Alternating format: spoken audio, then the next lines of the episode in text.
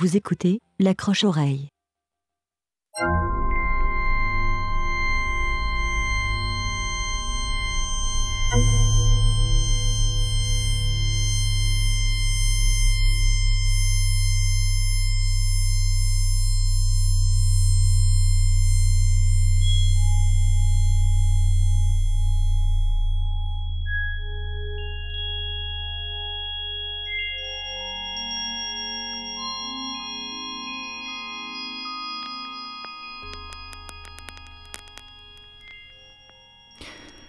Salut tout le monde, bienvenue à l'accroche-oreille, l'aventure sonore sur les ondes de CKRL 89.1 et à ckrl.qc.ca sur euh, la toile. Gaëtan Gosselin au microphone. Heureux de vous retrouver ce soir autour d'un entretien que j'ai euh, réalisé il y a quelques semaines avec le compositeur, enseignant et créateur sonore Yves Daou. Après euh, quoi 50 ans de carrière dans le monde de la musique électroacoustique, on peut vraiment qualifier euh, Yves Daou de pionnier euh, du domaine des arts sonores du Québec élève du compositeur Gilles Tremblay. Il côtoie les Claude Vivier, euh, Michel-Georges Bréjean. Il découvre Bernard Parmigiani et Luc Ferrari, euh, fréquente euh, le monde du cinéma, puis mène une exploration très singulière du répertoire musical classique, répertoire qu'il va enchevêtrer, orner d'environnements documentaires et d'expérimentation sonore. Yves Daou fait partie, euh, raconte l'écrivain euh, François Guérin, de ces authentiques compositeurs qui façonnent le paysage musical actuel afin de mieux préparer nos paysages sonores de demain. C'est bien dit. Euh, j'ai rencontré Yves Daou à Montréal en septembre dernier, chez lui, dans son studio. On l'écoute ce soir nous raconter les moments forts de son parcours artistique.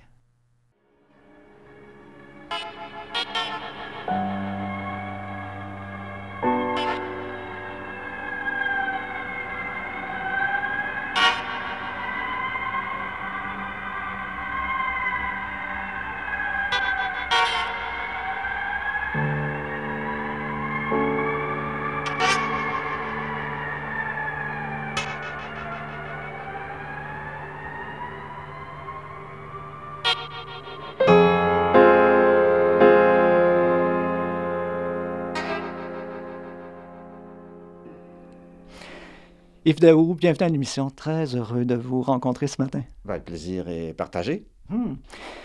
Yves, ça fait déjà de nombreuses années que vous œuvrez dans le domaine de la musique, euh, en général de la musique électroacoustique. Aujourd'hui, on parle des arts sonores. Euh, très tôt, euh, vous vous intéressez à cet univers musical. J'aimerais ça que vous me parliez de votre univers familial. Est-ce qu'il y avait chez vous toutes les conditions requises pour, pour devenir un artiste?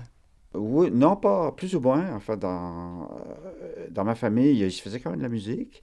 Euh, mon père chantait, ma mère euh, jouait du piano, et puis bon, c'est une famille dans laquelle quand même il y avait, il y avait une certaine pratique, une certaine culture musicale, mais pas du tout axée sur les, les arts contemporains. De toute façon, là, on parle, ça ne me rajeunit pas, là, mais on parle des années 50-60.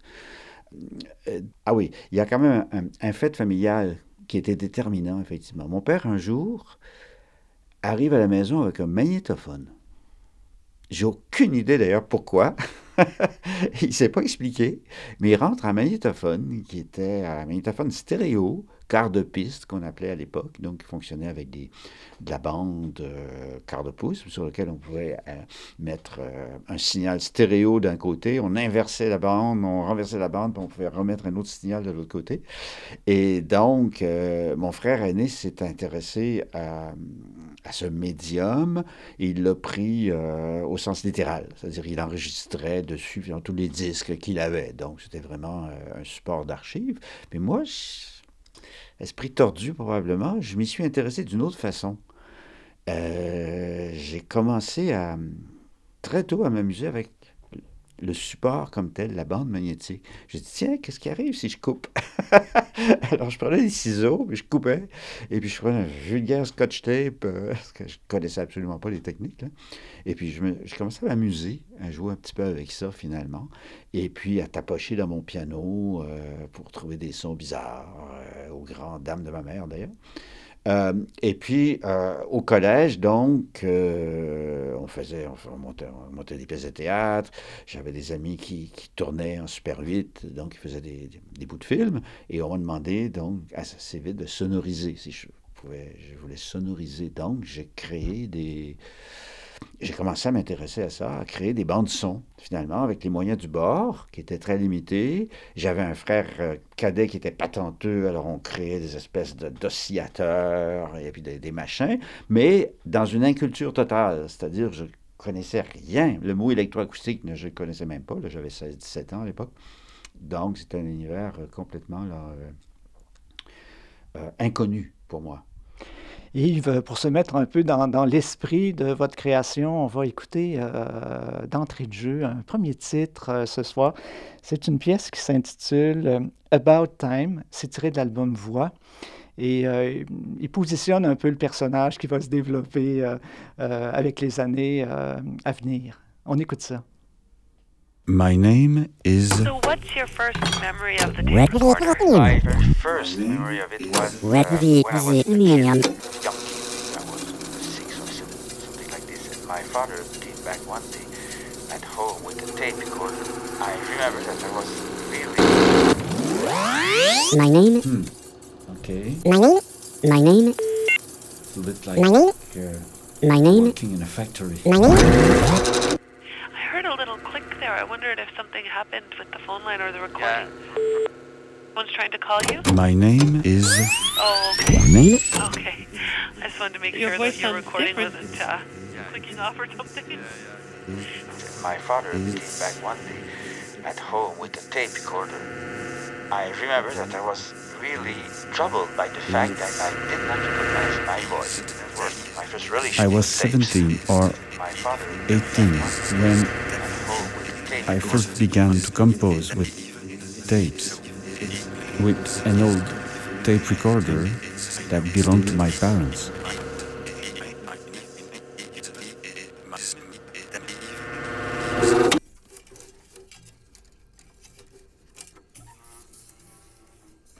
Yeah, well, your voice sounds different From Yeah. from Yeah. outside your head than inside your head. Yeah. It's, it's the first time. Well, I, I think it's almost the first time I use my own voice, that I put my own voice on tape. Ah, it's strange. I'm a composer. c'est composé.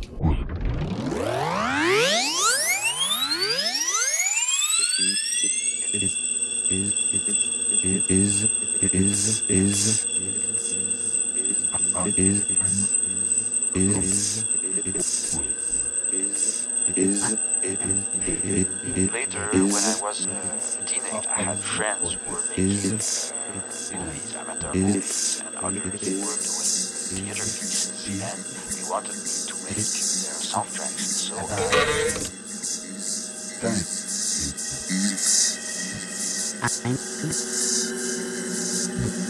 I'm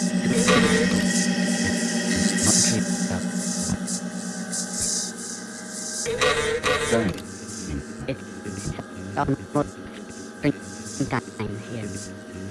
My name is, is, I'm 58. Well, almost 59. How were you able to use the tape recorder to make music? I recorded everything that I could find, uh, piano sounds that I prepared, and uh, everything I made feedbacks with an old amplifier and things like this, you know. Very primitive technique. I'm here. Almost 59. The techniques were very simple. Uh, we used splicing. I, love to splice the tape. Cutting in the time. Playing with time, playing with, with memory. Time. I like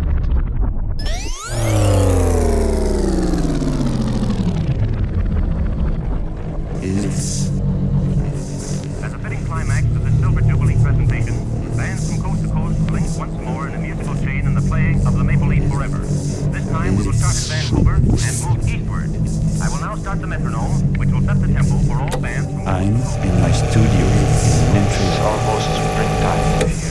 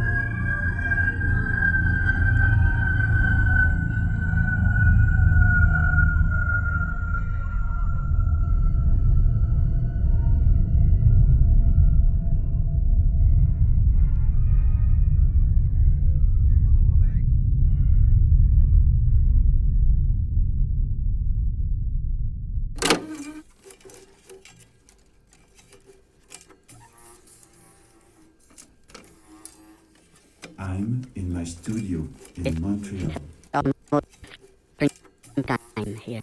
It's almost springtime here. Where am I? Is it?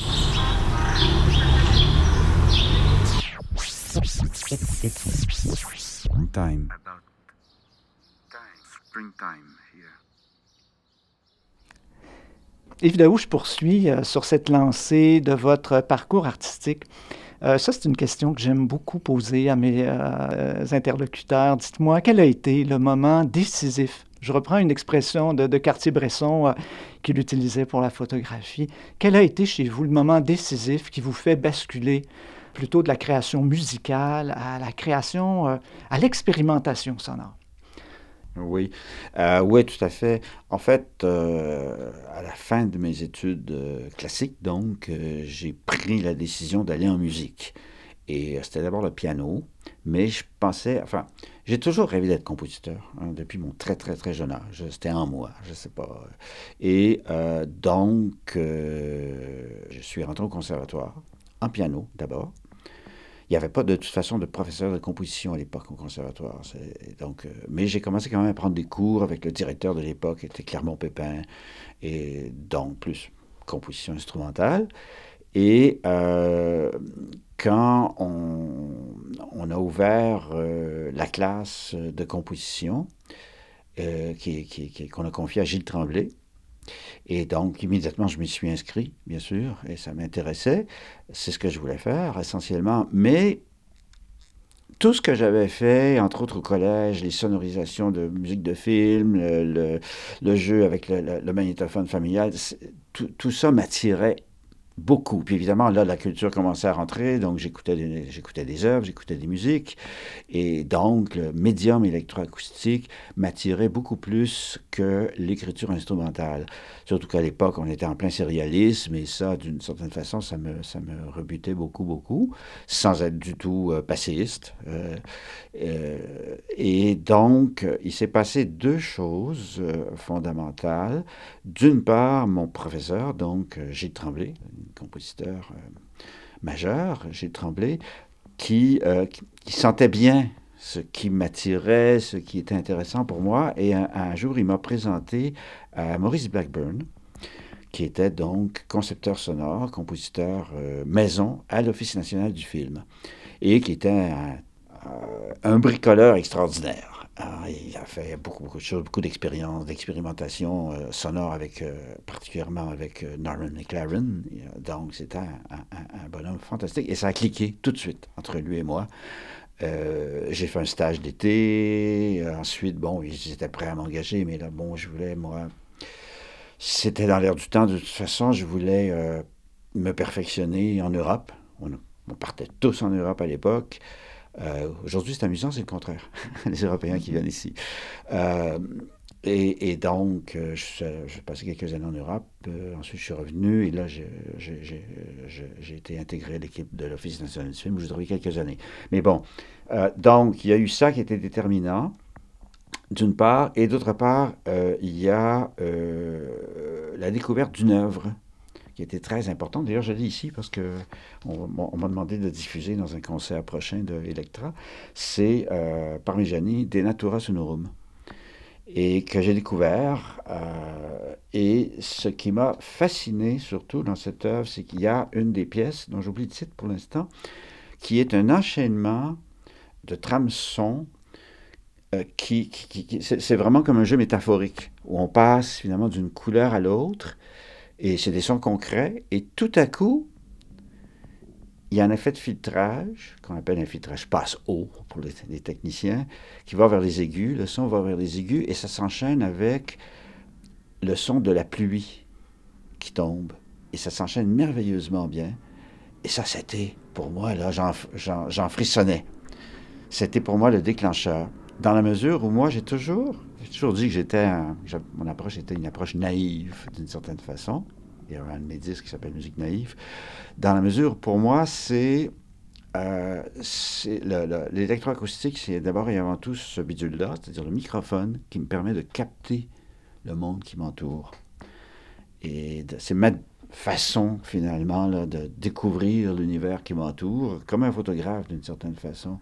Et donc, pourquoi ça m'a fasciné, cette pièce-là, c'est justement ce jeu métaphorique qui se faisait entre matière, forme, disons, et information. Et l'information qui, qui, est une anecdote, mais qui est traitée comme de la matière. Donc, c'est tout ça est un travail esthétique, mais on ne nie pas la source sonore. Et ça, pour moi, c'était un déclenchement extraordinaire. J'ai dit, voilà, c'est ça. Hmm. C'est vraiment intéressant, Yves. Euh, avec la description que vous venez de nous faire, on va euh, en écouter un extrait de cette œuvre de Bernard Parmigiani. Rappelez-moi le titre. Denatura Sonorum. Alors voilà, on écoute, euh, on écoute cette, cette, un extrait de cette, de cette œuvre de Parmigiani.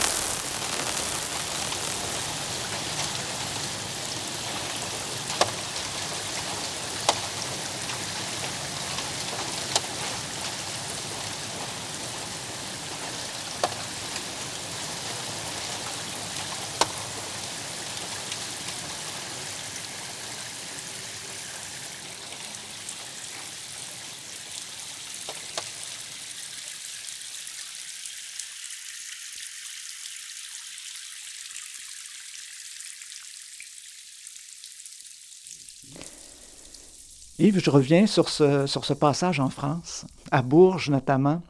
Euh, dans une entrevue que vous donnez euh, au podcast Griche, vous parlez entre autres de ce stage à Bourges. On ne parle pas beaucoup de Bourges en général, on parle beaucoup de GRM à Paris. Et j'aimerais que vous me parliez de, Bourges, de ce groupe de recherche qui va, qui va vous passionner, je pense. Euh, on est au début des années 70, peut-être au milieu. J'aimerais que vous me parliez un peu de Bourges. Ben, en fait, ça, le, le, studio de Bourges a commencé euh, d'une façon euh, assez intéressante. À, l'époque, surtout, c'est encore un peu vrai, mais moins.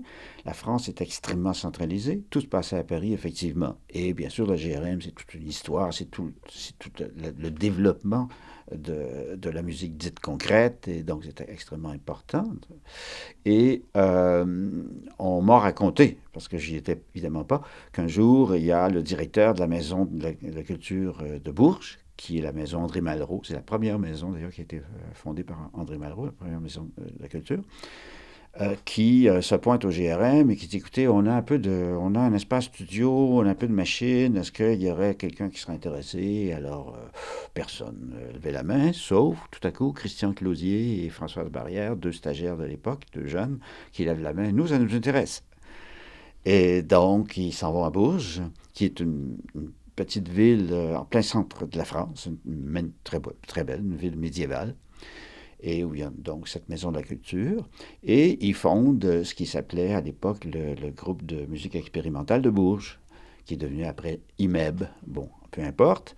Et euh, ils ont eu cette, euh, cette intuition euh, géniale, sachant qu'ils étaient en région et puis qu'ils étaient peut-être boudés par, par la métropole, de, de développer tout de suite un festival international et un concours international de musique électroacoustique.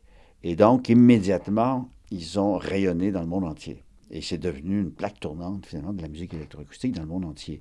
Et, l'importance de, ce, de, cette présence, de ce stage à Bourges, à Bourges dans, votre, dans le développement de votre création artistique, ça a été important pour vous? Ben oui, ça, ça, a été majeur parce que euh, j'ai trouvé là d'abord des, gens qui avaient un peu la, cette approche, euh, enfin, qui n'était pas encore très articulée dans mon cas. Hein. Il y avait eu là, ce coup de foudre autour de Parmigiani, euh, mais bon, il fallait encore. Je savais ce que je voulais pas, mais je savais pas encore très bien ce que je voulais. Mais les. les, les disons, c'est des questions très esthétiques, là.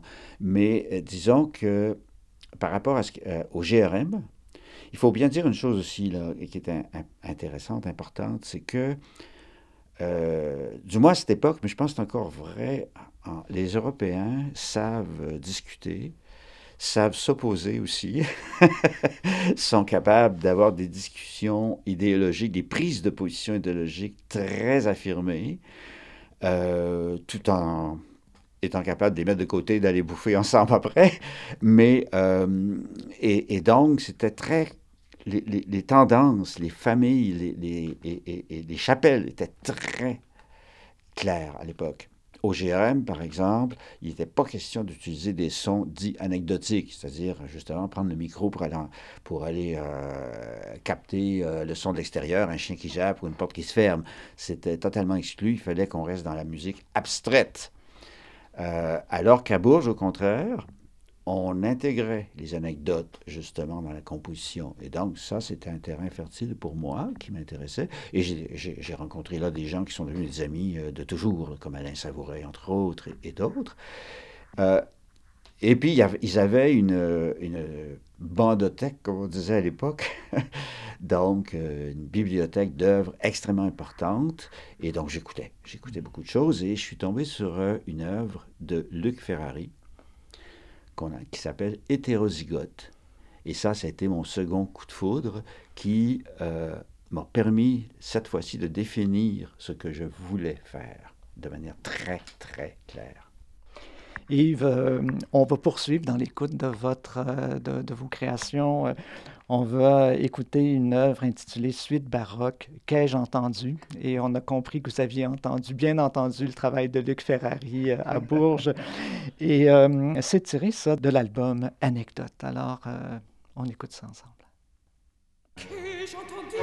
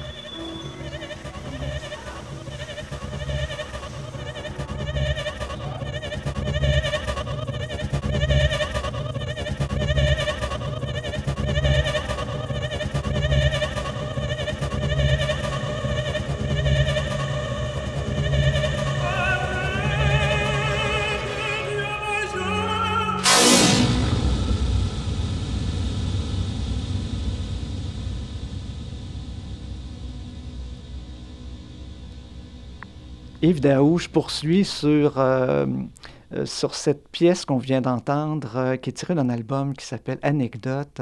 C'est un mot important pour vous, tout de même, que ce mot anecdote dans, dans je dirais, dans l'approche conceptuelle du travail que vous, que vous faites en, en musique électroacoustique, on, on dit maintenant en art sonore. Ah oui, oui, oui, tout à fait. Comme je disais tout à l'heure, pour moi, c'est d'explorer euh, l'univers qui m'entoure euh, à, l'aide du microphone, de le capter, mais pas dans un, je dirais, pas, dans un souci, euh, je pourrais dire de manière peut-être un peu péjorative, de, faire des cartes postales. C'est pas, pas, du tout ça. L'idée, c'est de jouer avec euh, les, sons de l'environnement, de les amener dans un espace esthétique. C'est-à-dire finalement, ils sont pris avec ce qu'ils sont, avec, leur signification, leur valeur signalétique. Une porte qui se ferme est une porte qui se ferme. Une bagnole qui passe dans la rue, c'est une bagnole qui passe dans la rue, mais qui est intégrée dans un univers esthétique. Et donc, on peut percevoir les choses sur deux plans. Et je joue constamment avec ça. En fait, je joue dans un espace métaphorique, finalement, tout le temps, tout le temps, tout le temps, tout le temps. Euh, et l'idée est finalement d'amener l'auditeur à entendre ce qui l'entoure de façon autre que strictement signalétique. Il y a toujours chez vous cette, cet amalgame de, l'écriture musicale euh, avec euh, une écriture qu'on pourrait dire sonore, voire même euh, une écriture sociologique à certains égards. Est-ce qu'on pourrait dire que c'est un peu votre, euh, pas votre esthétique, mais en tout cas votre préoccupation que de, de, fusionner euh, deux cultures, la culture, la culture sociale, la culture, la culture musicale? Ben, j'ai souvent employé l'expression nature-culture nature au sens très très large. Je veux dire, c'est pas que les petits oiseaux, c'est tout ce qui est extérieur finalement, tout ce qu'on peut capter, y compris les, bruits produits par, euh, par, par, l'humain, donc euh, les bruits industriels ou tout ce qu'on veut. Euh, par rapport à culture, qui est finalement tout ce qu'on a produit dans le sens de la grande culture, que ce soit la musique traditionnelle, que j'utilise beaucoup, euh, et, que ce soit euh, des captations de, de, radio ou autre chose finalement, et de, jouer un petit peu avec euh, ces, ces, deux univers-là. Et puis un autre élément qui est très important, c'est le rapport contenu-contenant. Euh, ou contenu-forme, on pourrait dire. C'est-à-dire, finalement, il y a. Et puis, qui m'a amené beaucoup, beaucoup à travailler aussi dans, dans, dans, dans ce que j'appelle maintenant, il faut mettre des mots parfois, serait-ce que pour faire des raccourcis, que j'appelle la, la docu-fiction. Euh, c'est-à-dire, finalement, effectivement, avoir une couche plus de contenu documentaire, si on veut, et euh, tout ça entremêlé avec une couche essentiellement esthétique et faire vivre les deux tant bien que mal. Donc, c'est un petit peu comme si on était sur une frontière. De ce côté-ci, c'est le contenu, puis de ce côté-là, c'est le contenant. Puis, de temps en temps, on va plus de ce côté-là, puis on va à gauche, on va à droite, on va à gauche, on va à droite, puis on mêle tout ça. On l'a bien entendu, je pense, dans lequel j'ai entendu justement ce jeu euh, entre cette personne qui parle d'elle-même, finalement. Et donc, il y a une histoire, d'une certaine façon, mais qui est tout à fait euh, dans un enrobage euh, esthétique.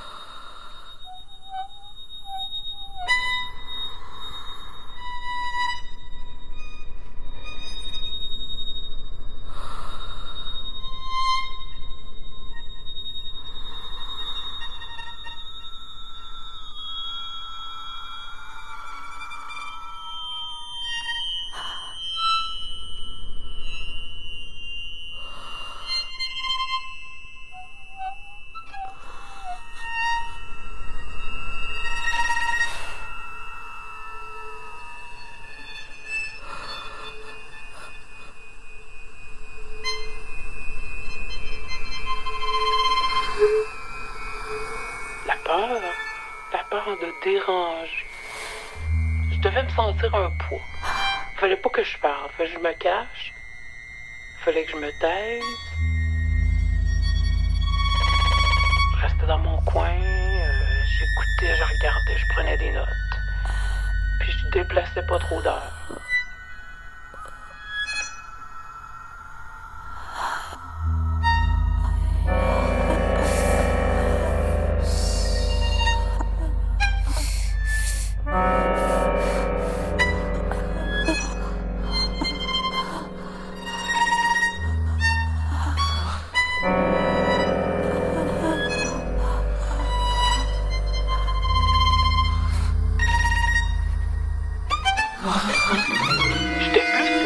j'avais honte.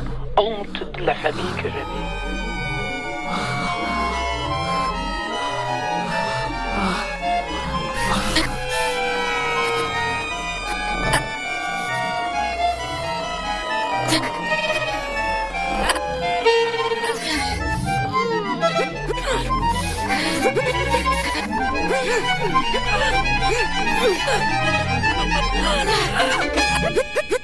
L'heure qui me faisait peur, je l'ai vu, euh, la, la méchanceté frapper ma mère beaucoup de fois.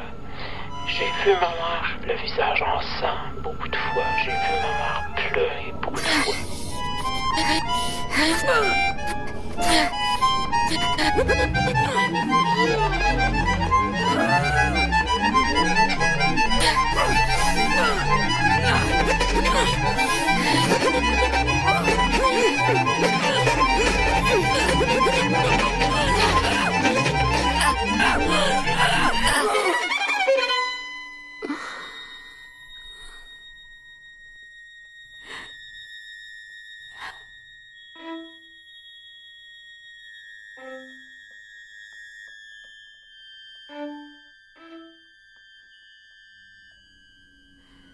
Je reviens, Yves, à, ce, à cet album. euh, Vous en avez un peu parlé, docu-fiction. Est-ce qu'on est euh, à la fois dans le champ de l'artistique, mais aussi dans le champ euh, du politique? Et je pense, entre autres, à cette pièce tout de même très forte, tragique, qui s'intitule Lily. J'aimerais que vous me parliez de ça. Comment cette œuvre-là surgit dans le répertoire d'un homme d'abord et d'un créateur? Qui a connu une autre époque, qui a, connu les, avancées du féminisme et ainsi de suite. J'ai trouvé que c'est une pièce extrêmement actuelle. Ouais, c'est une pièce, euh, ça me trouble même qu'on qu'on qu'on y fasse allusion, parce que c'est une pièce qui m'a souvent, euh, encore, une fois, c'est, on est en plein, justement dans la docu-fiction, poussé très loin euh, avec cette pièce-là, bien sûr, puisque c'est fondé sur l'entrevue d'une, courtisane, d'une escorte, euh, d'une fille qui est une amie. euh, qui s'est livrée. euh, à un moment donné, on discutait. Ben, écoute, pourquoi est-ce que, pourquoi est-ce que on, pourrait pas faire une entrevue? Pourquoi tu n'as pas le goût de livrer un peu? euh, ça a été long avant que j'arrive à la convaincre euh, de se livrer. Et ce qui m'intéressait, c'est pas du tout le côté anecdotique, là, euh, ce qui se passe avec tel tel client. Ça, c'est pas du tout intéressant pour moi. Ce qui m'intéressait, c'était ses états d'âme. Qu'elle me livre ses états d'âme. Et euh, donc, euh, on a fait de l'entrevue, le magnétophone tournait, puis je posais quelques questions, puis je la laissais se confier. Et, et donc, la pièce touche. Bon, après, il y a tout un travail, et euh, encore une fois, un travail très technique qui se passe, un découpage fou, fou, fou, fou, fou. On va prendre un mot là, un mot là, puis on les remet ensemble et tout. Et, euh, j'ai fonctionné comme je fonctionne souvent quand je fais euh, des œuvres, c'est-à-dire j'y vais par affect. C'est souvent un procédé que je vais appliquer, ça. Et donc, dans ce cas-ci, ben, c'est facile. Le découpage se fait naturellement, entre euh, qui va du, du dégoût à, la gratification. Donc, je crée des catégories comme ça et je vais chercher les éléments d'entrevue qui correspondent à chacun des affects. Et ensuite, donc, j'ai fait appel à une amie comédienne qui, elle, a réagi à l'entrevue avec des sons autres que la parole. Donc, rire, pleurs, euh, euh, et, tout ce qu'on peut imaginer, tout ce qu'on peut faire finalement, et avec euh, beaucoup, beaucoup d'habileté. Et donc, ça devient un vocabulaire très riche qui me permet, encore une fois, d'esthétiser, entre guillemets, le- l'entrevue et d'en faire un- une œuvre esthétique, mais qui a quand même un fond, je pense, qui qui va nous chercher, là, qui est émouvant. On voit bien que c'est pas une actrice, là, la personne qui, euh, qui se livre, que c'est vrai. D'ailleurs, je me souviens d'une expérience intéressante. Je l'avais diffusée euh, en Belgique. Et, euh, et une personne qui vient me voir après et qui me dit, qui me dit qu'il avait été extrêmement ému par la pièce et il parlait pas un mot de français. il comprenait absolument pas. Il y a aussi une dame italienne qui me voit, qui en pleurait. il, se dégageait vraiment euh, cette idée de l'état d'âme, euh, indépendamment du, du langage euh, utilisé. Oui, tout à fait. un autre témoignage incroyable que j'ai eu, le plus beau peut-être de ma vie, c'était au Mexique, dans une toute petite ville où j'avais fait un concert dans l'espace externe d'un musée. Et l'après-midi, on était en répétition et il y avait une fête foraine à l'extérieur. Euh, et puis il y avait le gardien, euh, policier, la fête foraine. Bon, il venait de temps en temps faire un tour. Il rentrait, il repartait. Un monsieur baraqué, armé et tout. Bon. À la fin du concert, euh, mon ami qui avait organisé le concert s'approche de moi avec le monsieur en question et j'en suis ému encore. il me dit, écoutez, il a un, message pour vous. Il avait écrit sur un bout de papier et c'était extraordinaire. il me dit, c'est, je ne comprends pas le français, mais ce que j'ai entendu vient me rejoindre au plus profond de moi. C'était fabuleux. Un policier. La musique peut rejoindre tout le monde. C'est pas une question de diplôme universitaire. C'est une question d'ouverture.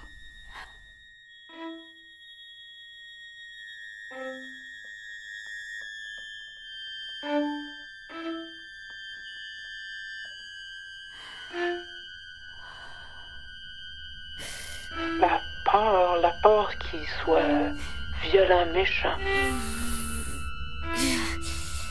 M'en éloignais parce que maman me disait euh, Fais pas quelque chose qui pourrait lui déplaire. Euh, parce que là, il deviendrait méchant et là, il pourrait te faire du mal.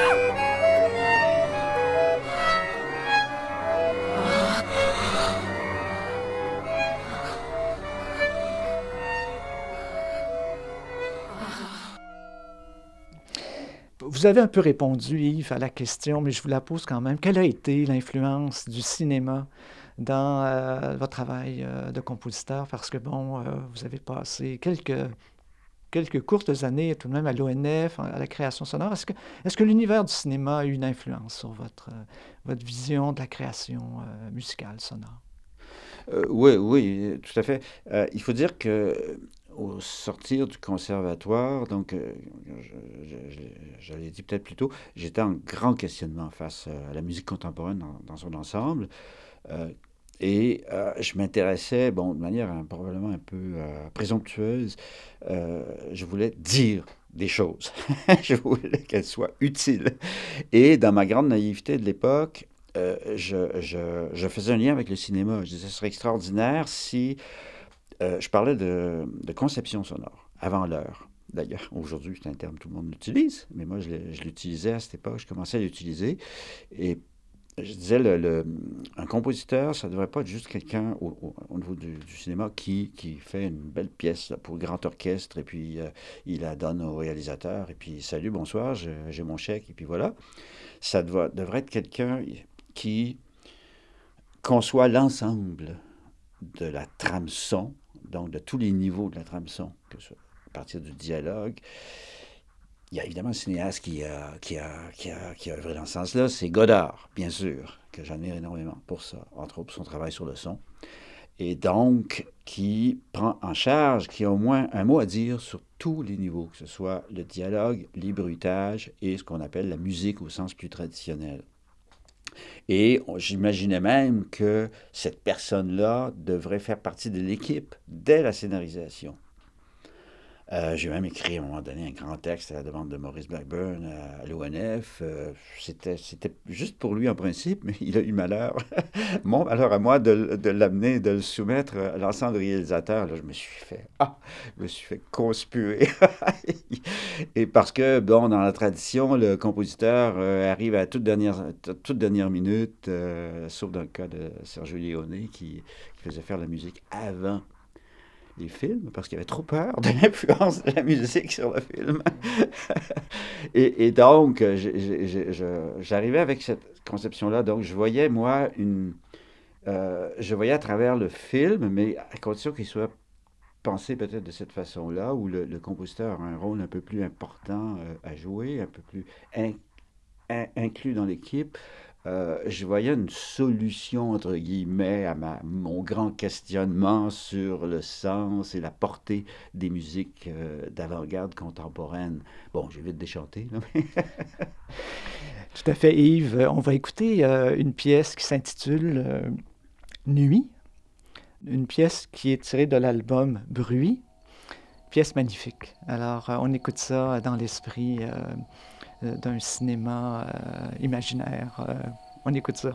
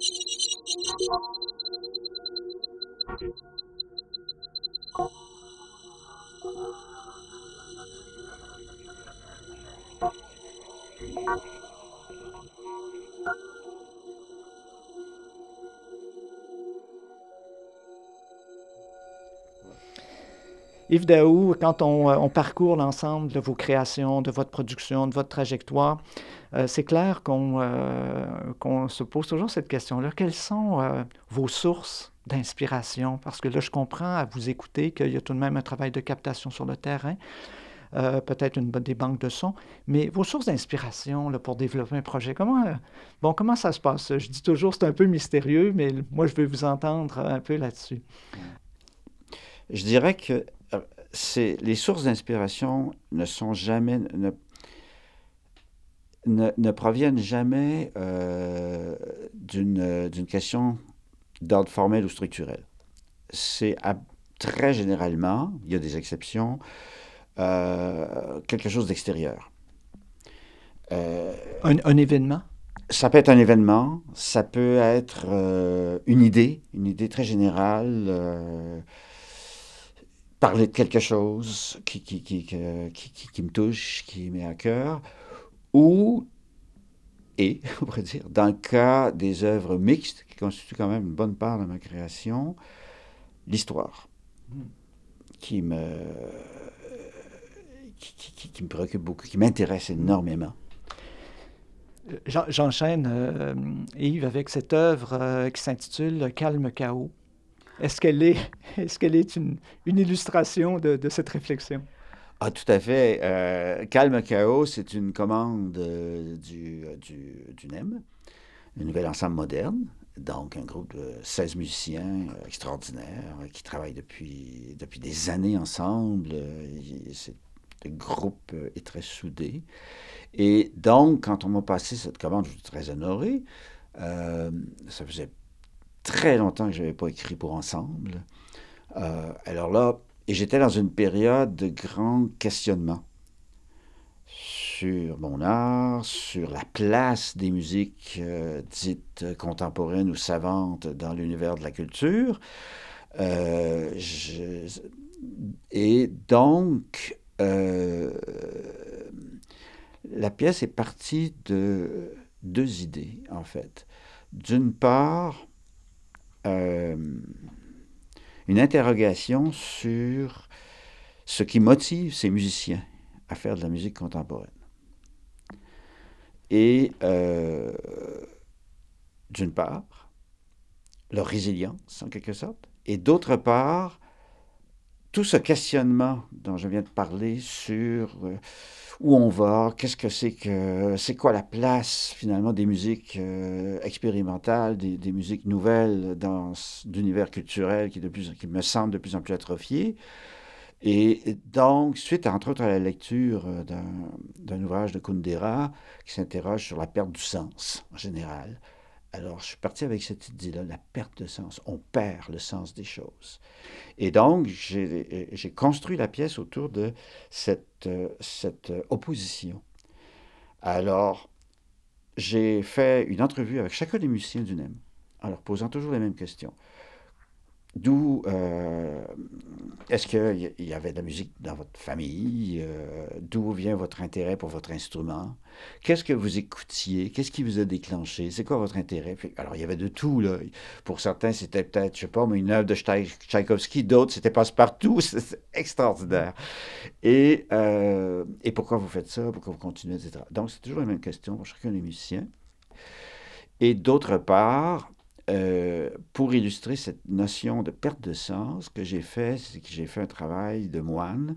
J'ai répertorié des extraits musicaux, euh, des extraits de partitions de chaque instrument, des œuvres de répertoire, donc euh, classiques, et euh, qui font partie du répertoire là, traditionnel là, du trombone, euh, du trompettiste, du violoniste, etc. Et j'ai, j'ai- je sais pas, j'ai, monté un répertoire de, de plus de 1000 échantillons. Et donc, j'ai conçu ma partition autour de ça. Elle est très, très ouverte. Et là, je me suis interrogé, mais comment ça va fonctionner tout ça? Parce que ça, c'est des questions techniques ensuite. parce qu'il y a toujours, une fois qu'on a l'idée, c'est bien joli, mais il faut la cheminer. Parce qu'à un moment donné, il y a une livraison qui doit être faite.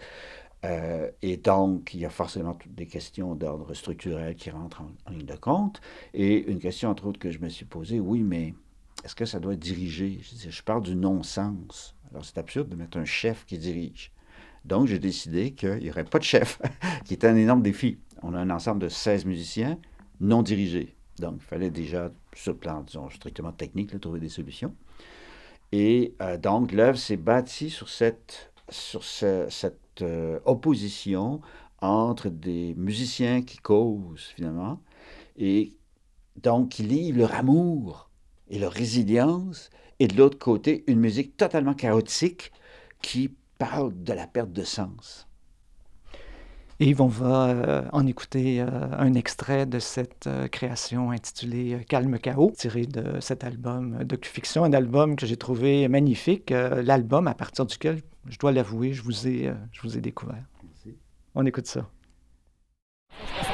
Aujourd'hui marque le début de l'histoire. Il n'y avait rien avant ça.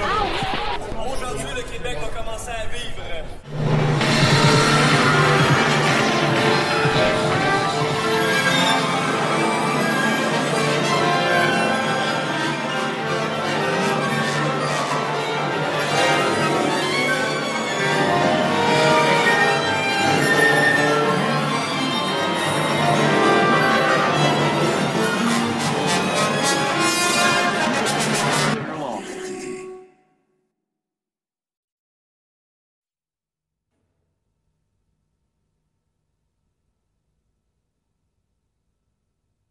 Et dans 20 ans, toute la musique de Beethoven se résumerait en une seule très longue note aiguë qui ressemblerait à celle, infinie et très haute, qu'il en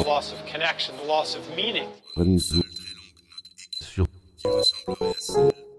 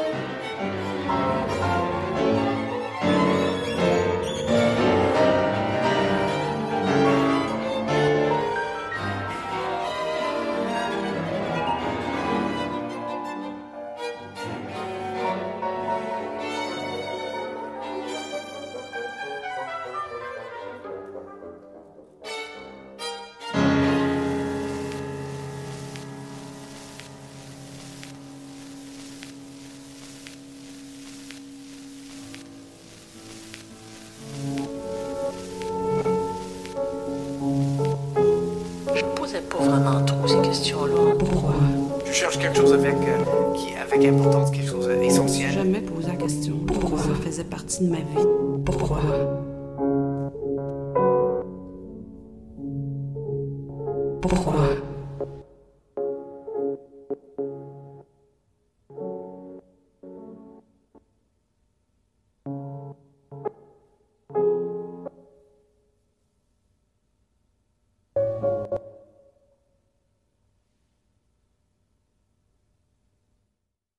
Appuie sur un nombre pour écouter une mélodie.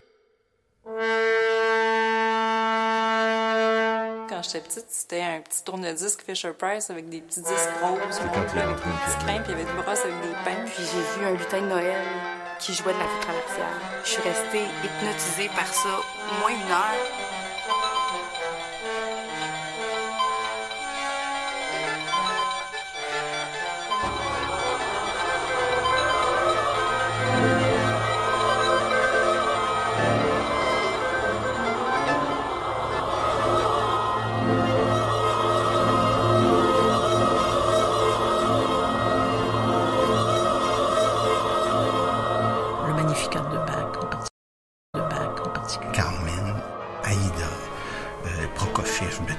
Symphonie fantastique, ça, c'est ma première euh, pièce d'orchestre vraiment.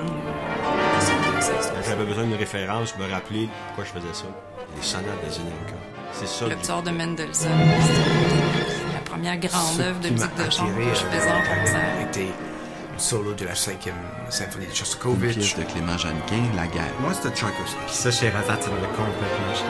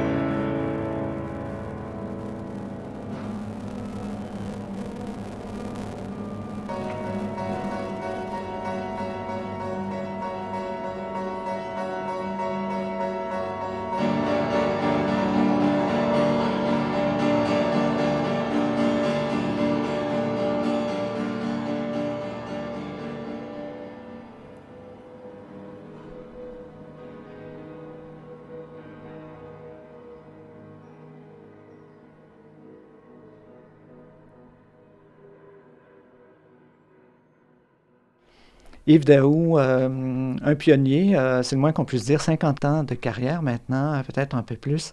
Dites-moi, Yves, quel regard vous jetez sur, sur la création, la, création sonore d'aujourd'hui, dans une perspective, bon, qui peut être une perspective à la fois très actuelle, mais aussi très, très historique.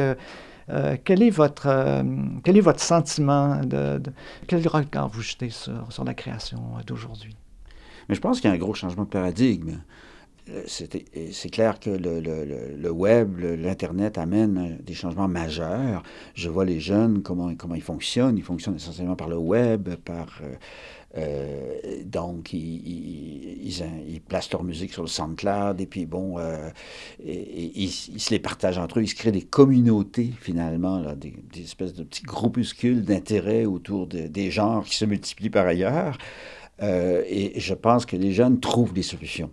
Parce qu'il y a une chose qu'on ne peut pas tuer, c'est la, création, c'est la créativité. Euh, et, si ça, ça disparaît, ça veut dire que l'espèce humaine disparaît. Donc, moi, je disais souvent à mes étudiants, vous êtes des résistants. Euh, et puis, bon, c'est sûr qu'on est revenu davantage dans une époque d'anonymat, je dirais. Euh, les grandes, les époques de grandes vedettes, les Stockhausen, etc., ça n'existe à peu près plus, mais il se crée autre chose.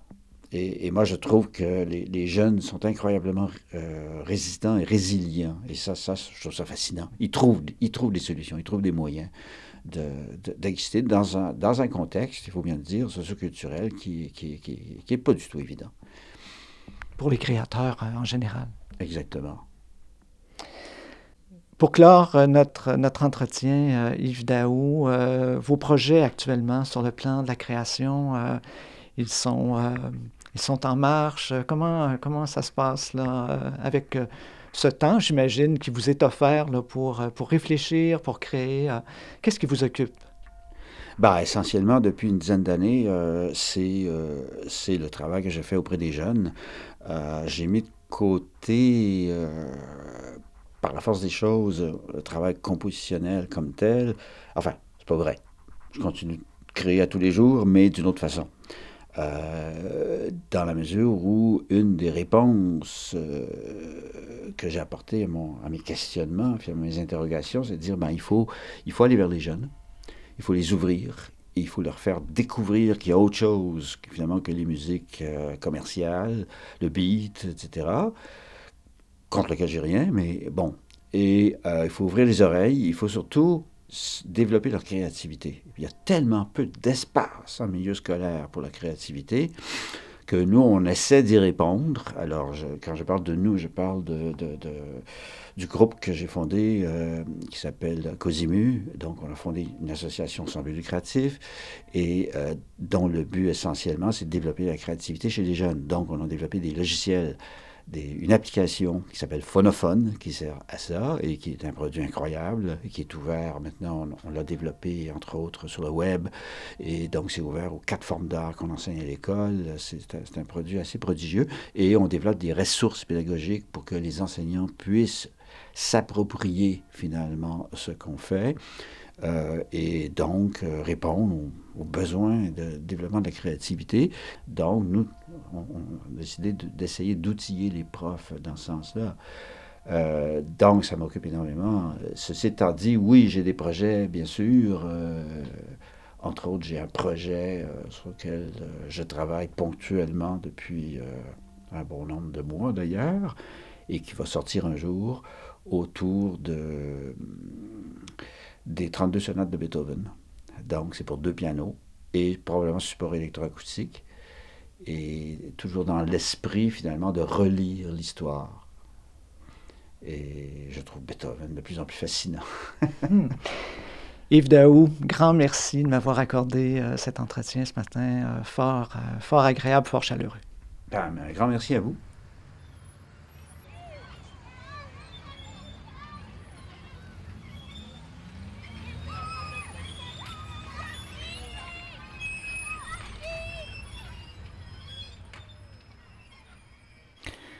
Alors voilà ce qui complète l'émission pour ce soir en compagnie du compositeur, enseignant et créateur sonore Yves Daou, dont vous retrouverez euh, la plupart des œuvres sur étiquette empreinte digitale ainsi que sur les plateformes de musique en ligne.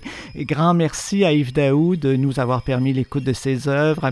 Cela dit, vous trouverez euh, la liste des pièces entendues ce soir sur le site La Croche-Oreille euh, ainsi que toutes les émissions diffusées jusqu'à maintenant pour écoute à votre guise. Et quant à moi, je vous donne rendez-vous dimanche prochain, 21h, pour une autre aventure sonore. Depuis les studios de CKRL, au microphone, Gaëtan Gosselin qui vous salue.